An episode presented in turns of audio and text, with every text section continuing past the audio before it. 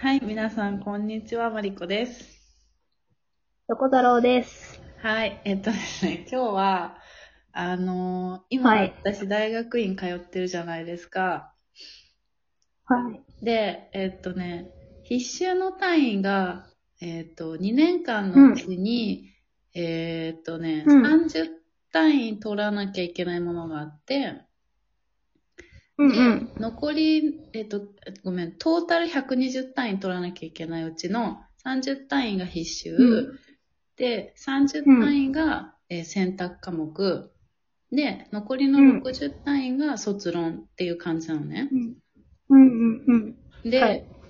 えっと、え、先、えっと、前、せ前学期？秋学期 ?9 月から12月の去年のね、学期で、必修が、うんまあ何個かあって、で、5単位、はい5単位、5単位、10単位っていう、3、4種類か、4個の必修があったのね。で、うんうんうん。うち、10単位のやつを落としてしまいまして、マジか。10、よりによって10。あまあ10だからそう。か。っていうのもあるんだけど、いや、でも、なんか、そこまで落ち込まなかった理由があってね。はいはい。なんか、その10単位を取ったの、取ってっていうか、その授業自体が、あの、デンマークの大学とのジョイントベンチャーじゃなくてジョイント授業みたいなやつだったのね。うんうん。だから、先生もデンマークの大学の先生で、で、生徒も大半は、えっと、デンマークの学生。で、うん、あの、全く評価システムは全部、えーデンマークの大学のに沿って、えっ、と、評価されるってやつで、で、うん。えっ、と、何が評価されたかっていうと、授業中の、あの、課題もあるし、その、なんか、アイディアを、なんか、アートのプロジェクトのアイディアを出すみたいなのもあったんだけど、ほぼほぼの評価全部が、その最後の、えっ、と、論文？うんうん。12ページで英語で書く論文みたいなやつだったね。うんうん。で、うちまあまあ、書いちゃっちゃ書いたんだけど、まあ、確かに完璧ではなかったと。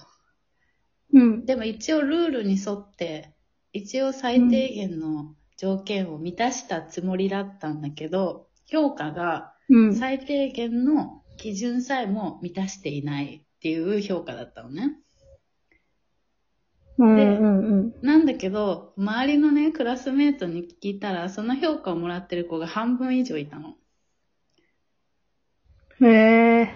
で、だから、で、プラス結構できるなって思う子も、えっ、と、最低限満たしてるけど、あんまり良くないみたいな評価をもらって、結局単位が取れてなくて、取れたのが、えっ、と、アメリカ人のそのネイティブの子と、もう一人、二人だけだったの、取れたのが、9人中、二人だけが取れて、うん。7人が落としたの。だから、まあ、うん他のうちより英語上手い子が落としてんなら、もうしょうがねえやって気持ちになって、うん。なんだけど、やっぱりその、できる子たちは、なんでこれが不合格なのか、腑に落ちないとうん。言ってて、で、確かに、その、評価システム全く違うし、その説明も受けてなかったね、あんまり、ちゃんと。うん。だから、講義をして、先生に、こっちの担当の。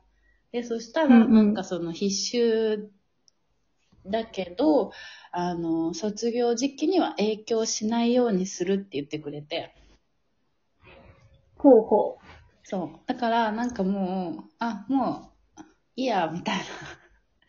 う。うん。それだけがうちのさ、関心事だから、うちの評価が低いのはもう分かってることだから、その子たちとは違って。うん。そう。だから、なんかもう、あ、よかった、みたいな。もうそれだけが私の、あの、心配でした、みたいな。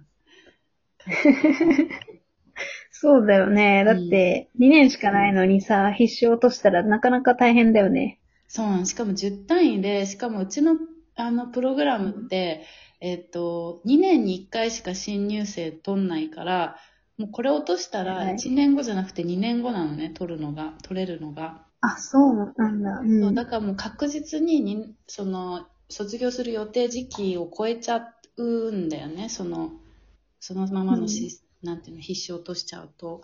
だからめっちゃそれ心配してて、で、学費もさ、さらにまた払わなきゃいけなくなるからそう、だね。そう。そうなんだけど、まあ、教授が、うんまあ、うちの心配を汲み取ってくれて、そう言ってくれて、あ、うん。うんならまあ、いいや、みたいな。で、書き直すにしても、うんあそのアメリカ人の子に手伝ってもらえばいいかな、みたいな。そうだね。そう。ねいやでもねそう。なかなかの自分の中では大事件だった。他の必修とか全部結構5だ5段階評価のうち5か4は取ってたから、あ、結構いけんじゃんみたいに思ってたのね。うんうん。なんだけどね、そう。あちゃーうみたいな。んそうか。え、そのデンマークの大学は、なんかデンマークトップの大学とかなの？いや、多分違うと思う。なんかうちデンマークの大学のそのランキングとか知らないから、あれなんだけど、なんかその教授が言うには、そもそもの評価、過程というか評価の仕方が全く違って、デンマークとそのフィンランドの大学、うんうんうんこっちの大学で。で、フィンランドはどっちかっていうと、プロセス重視。どうやってその、あの、答えに自分を導いたかっていう、その、うんそれまでの学びの過程をすごい大事にするんだけど、デンマークはどっちかっていうと、その、もうすっごい決まりがあって、で、その最終、最終成果物しか評価をしない。うんうん。まあ、その、ね、それ、それしかっていうか、まあ、それがほ、ほとんどの評価になるみたいな感じので、全く、だからう、ん全然、教育システムが違うって感じ。うーん。え、だとしてもさ、うん。だとしてもさ、そんな変わらないじゃん、多分。プロセス。プロセスいい人は、まあ、結果もよくなりやすいじゃん。で、そうで、なんだけど、うん最終的な、うんそのプロセスとか考えとかはすっごくいいという評価だったんだって、そのデンマークの先生はね。なんだけど、ほうほうそれを、その、言語化するのがみんな足りてるみたいな。うーん。だからそのみんな英語ネイティブじゃないから、なんて言うんだろう。うん。その考えを、嘘、なんか言葉にしたり、対、うん、なんて言ったらいいのかな、まとめるっていうのが、なんかなってなかったっていう評価だったらしいんだよね、全体的に言うと。でうんさらに、その担当した教授じゃない人、第三者がううちらのエッセイを評価するから、全くそのプロセスを見てはないのね、その、うんうんうんだから全くそういう考慮はないし、だから突然文字だけ見見てみたいな。うん。そう。っていう感じなんだよね。だから、そう、だからわかんない。そのプロセスが良ければ、成果物がいいっていうのもあるんだけどさ、な、な、なんかね、多分、なんか多分もう見えない中の 共通意識みたいのがなんかあるんだろうな、みたいな評価の中で。うーん。それデンマークの大学の学生は通るのかな？そう、それでうちだからし、でもね、全然、あれなんだよね。その、グループワークとかもないからさ、全然コンタクト取れなくてわかんなくて。でうんもデンマーク側の子は、デンマーク語で書いていいの。論文。うちら英語だけどお。うん。だから多分、そんなに落としてないんじゃないかなって思ってる。うーん。それは納得いかないね、なんか。そうなのよ。そうなのよ。だからさ、なんかまあでもいい勉強になったなとは思うね。でてか、フィンランド選んでよかったなみたいな。そうだね。それ聞くとフィンランドの教育やっぱいいねってなるよね。そう、だし、なんかもうやっぱり、英語がネイティブじゃないからさ、その。やっぱもう家庭を重視してもらわないと、あの、ね、結構きついなっていう。うん。そうだね。そう。なんかね、ちょっとそういう。いいな、でもなんか。うんじゃあ、英語鍛えられるでしょ。英語は鍛えられるね。なんか、でも日本いるときから自分で勉強してたの？えっ、と、あれだね、留学決める前は、うんそんな勉強してなかった。うーん。なんかちょっと英語のラジオ聞くぐらいはしてたけど、うんうん。でも、なんかこう腰を据えてっていう感じではなかったな。へえ。うん。なんかさ、うん。このリスニングとか、うんうん。まあ、ライティングはできるんだけど、ほスピーキングとかさ、う。うんいけたの？スピーキングギリッギリだったね、最低ライン。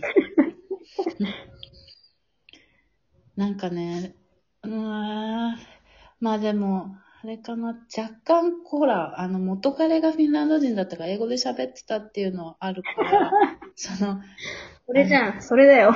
うん、な、なおいおいでもやっぱその。オフィシャルな勉強の言葉を英語で話すみたいなやつは結構うん。単語が全然違うから、もうう、ん。こっち来てあれかな。だいぶうん単語を増やして慣れてみたいな感じかな。うん。へえ、そっか。そうまあでもね、未だに、未だに日常会話たまに友達何言ってんのか分かんない時あるしね。いや、そりゃそうでしょ。日常会話が一番難しいでしょ。だって配慮、配慮してくれないとかあるじゃん。そう。そうそう。しかも大人数だとさらにね。うん。そうなんだスラングとか入るしね。そう。もうだから、メモしえまくってるー、ちょっと英語の話はまた別の機会に聞きたいわ。あ、ね、ぜひぜひ。ではでは。はい、じゃあ、はい。学、学業頑張ってください。あ ありがとうございます。しみるわ。はい。ではまた次回です。はい、また次回。